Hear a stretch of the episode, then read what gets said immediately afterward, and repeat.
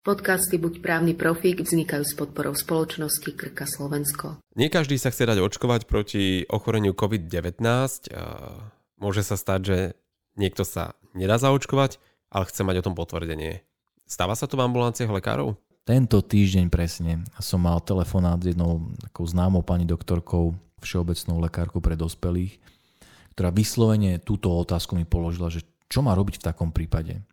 Dokonca mi povedala, si predstav, že vo veľkom meste na Slovensku, najväčšom, údajne takéto potvrdenia idú od dvesto vyššie eur. Dokonca, že šesťsto počula. Je možné, že mnohí z našich poslucháčov, ktorí tento podcast teraz počúvajú, že mali dokonca vlastnú osobnú skúsenosť, že sa pacient na nich obrátil s otázkou, že pán doktor, ja sa nechcem očkovať, ale potrebujem potvrdenie, nevieme to nejako dohodnúť. A teraz naozaj je dôležité to, aby ten lekár vedel, že ako má zareagovať. Ako by mal lekár v takom prípade postupovať?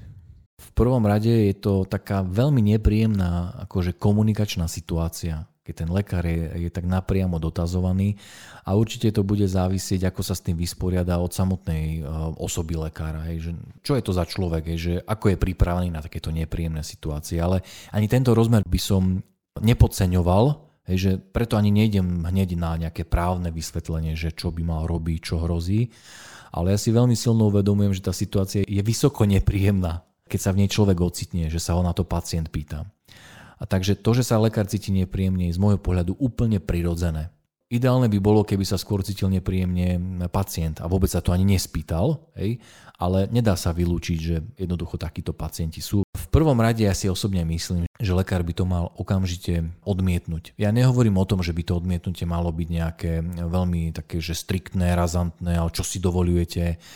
To už je tá komunikačná stránka tejto záležitosti, ale určite by to malo byť formulované takým spôsobom, že pacient musí mu byť jednoznačná informácia posunutá, že toto neprichádza do úvahy.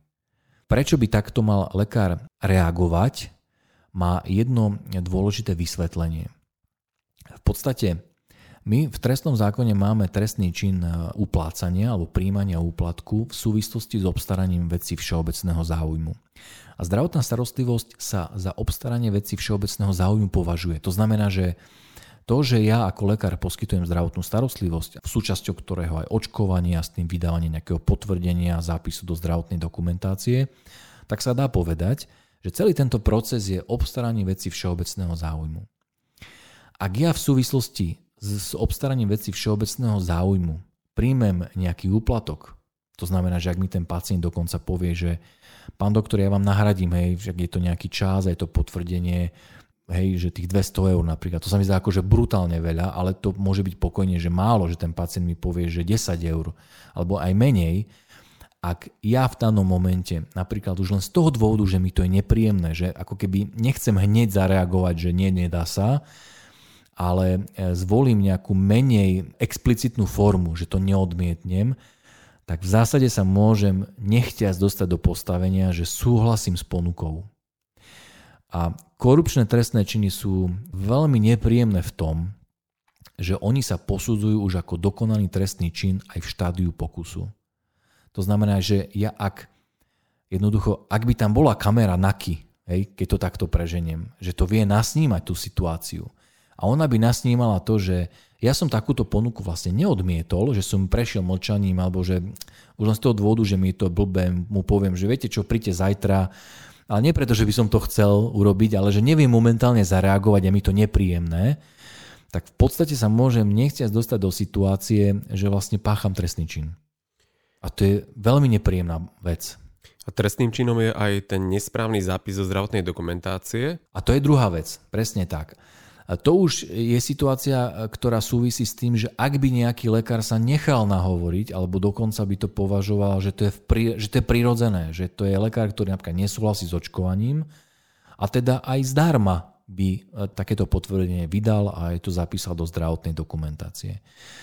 My máme v trestnom zákone špeciálnu skutkovú podstatu v paragrafe tristopäťdesiatdva a falšovanie a vyhotovenie nepravdivej zdravotnej dokumentácie. A toto úplne táto skutková podstata, na východe sa hovorí, že to sedí ako er en š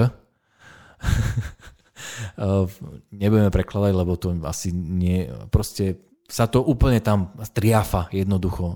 Keď lekár vydá potvrdenie o niečom, čo sa nestalo a zapíše to do zdravotnej dokumentácie. Týmto spôsobom skutočne naplňa skutkovú podstatu tohto trestného činu, ale rovnako aj, aj pacient. Tam sú trestne zodpovedné obe tie strany tej komunikačnej linky. Takže ak by nastala situácia, že lekár vyhovie žiadosti, dokonca si nechá zaplatiť. To sa mi zdá už naozaj, že pritiahnuté za vlasy, ale čo ja viem, asi sa to naozaj deje. Akože nerozumiem, ak to niekto toto dokáže robiť. A nechá si za to zaplatiť. Vydá potvrdenie a zapíše, tak v podstate pácha dva trestné činy. Jednak korupčný trestný čin a jednak trestný čin falšovania a vyhotovania nepravdivej zdravotnej dokumentácie. Ako by mal postupovať lekár v prípade, že mu tie financie neponúkol, iba ho oslovil s tou požiadavkou? Má to niekde nahlásiť, alebo má nahlásiť iba to, že ak mu boli ponúknuté peniaze? Ja by som hlavne lekárom odporúčal to. Poprvé, pripravte sa na to, že takýto pacient vám do ambulancie môže prísť. Pripravte sa na to.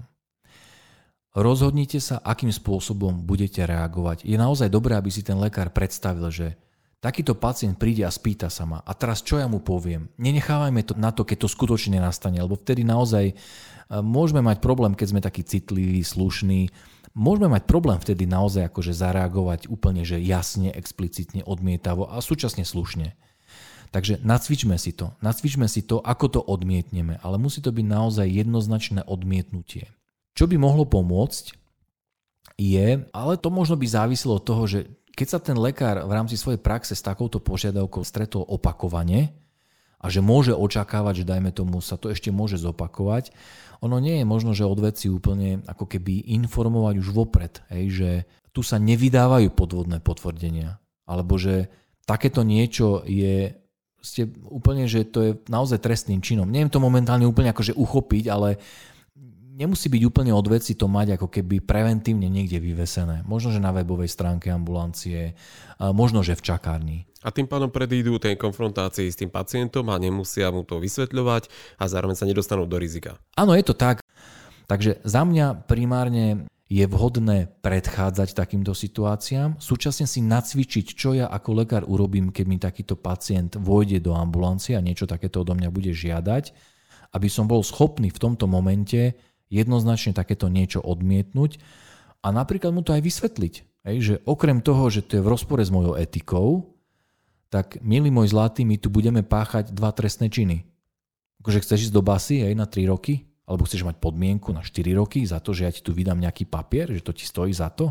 Že to sú následky, že zase závisí od osoby lekára, koľko má času, ako toho pacienta pozná, od mnohých vecí, ale možno, že tá komunikácia môže sa končiť aj týmto takým priateľským akože potľapkaním po plecia a vysvetlením, že nie, lebo proste je to zakázané a okrem toho, že by som to neurobil, lebo je to v rozpore naozaj s tou mojou etikou lekárskou, tak ono to má aj takú trestnoprávnu koncovku a asi nikto z nás dvoch sa nechce do tej trestnoprávnej koncovky dostať. Povedzme si ešte o tom, ako je to so stratou bezúhonnosti pre výkon zdravotníckeho povolania, že lekári by nemali zabúdať na to, že pri svojom povolaní musia byť bezúhonní. Veľmi dobrý kontext si zvolil, lebo ak by sme sa na túto situáciu pozreli, že čo hrozí pacientovi, ktorý žiada a čo hrozí lekárovi, ktorý žiada, tak ten lekár naozaj môže výjsť o mnoho, o mnoho s väčšími stratami. Lebo pokiaľ by aj pacient bol, dajme tomu, odsúdený za to, že navádzal a používal hej, falšovanú zdravotnú dokumentáciu, lebo to potvrdenie on bude využívať akože doklad o tom, že bol očkovaný, tak on môže byť odsúdený a s veľkou pravdepodobnosťou by dostal nejakú podmienku. Jeho to nemusí vôbec napríklad pri jeho práci nejako obmedziť. Môže, ale vôbec nemusí hej, toho pacienta. Ale lekára, ktorý by bol odsúdený za taký trestný čin, tak to je trestný čin, dokonca keby to bolo spojené s nejakou korupciou, akože s tým ďalším korupčným trestným činom, tak to sú výslovne trestné činy, ktoré sú spáchané úmyselne v súvislosti s výkonom zdravotníckeho povolania. A v takomto prípade zdravotník stráca bezúhonnosť a musí byť vyčerknutý z komory. Je mu zrušená registrácia. A kto nie je registrovaný, no tak ten nemôže vykonávať svoje povolanie. Takže i keď by zdravotník mu bol uložený trest podmienečne, tak na tú dobu, dokedy sa musí osvedčiť, že teda sa osvedčil v skúšobnej dobe, tak nemá bezúhonnosť. To znamená, on nemôže vlastne vykonávať zdravotnícke povolanie. To znamená, že on čo, zavrie ambulanciu alebo si nájde nejakú za seba náhradu. To je množstvo komplikácií, ktoré tam hrozí. Takže za preukázanie, ak by niekto preukázal, že to lekár urobil, stačí raz, aby bol odsúdený, tak on má naozaj, že možno, že pokoj od svojej ambulancie v úvodzovkách na dva až štyri roky, je na tú skúšobnú dobu. To si myslím, že asi nikto, kto si to takto nejako poskladá v hlave, celý ten obraz, bez ohľadu na to, že či je za vakcíny alebo proti vakcínám, tak pokiaľ to nie je naozaj už nejaký veľký rebel, tak nikto lucidný by do takéhoto rizika asi nešiel. Podcasty Buď právny profík vznikajú s podporou spoločnosti Krka Slovensko.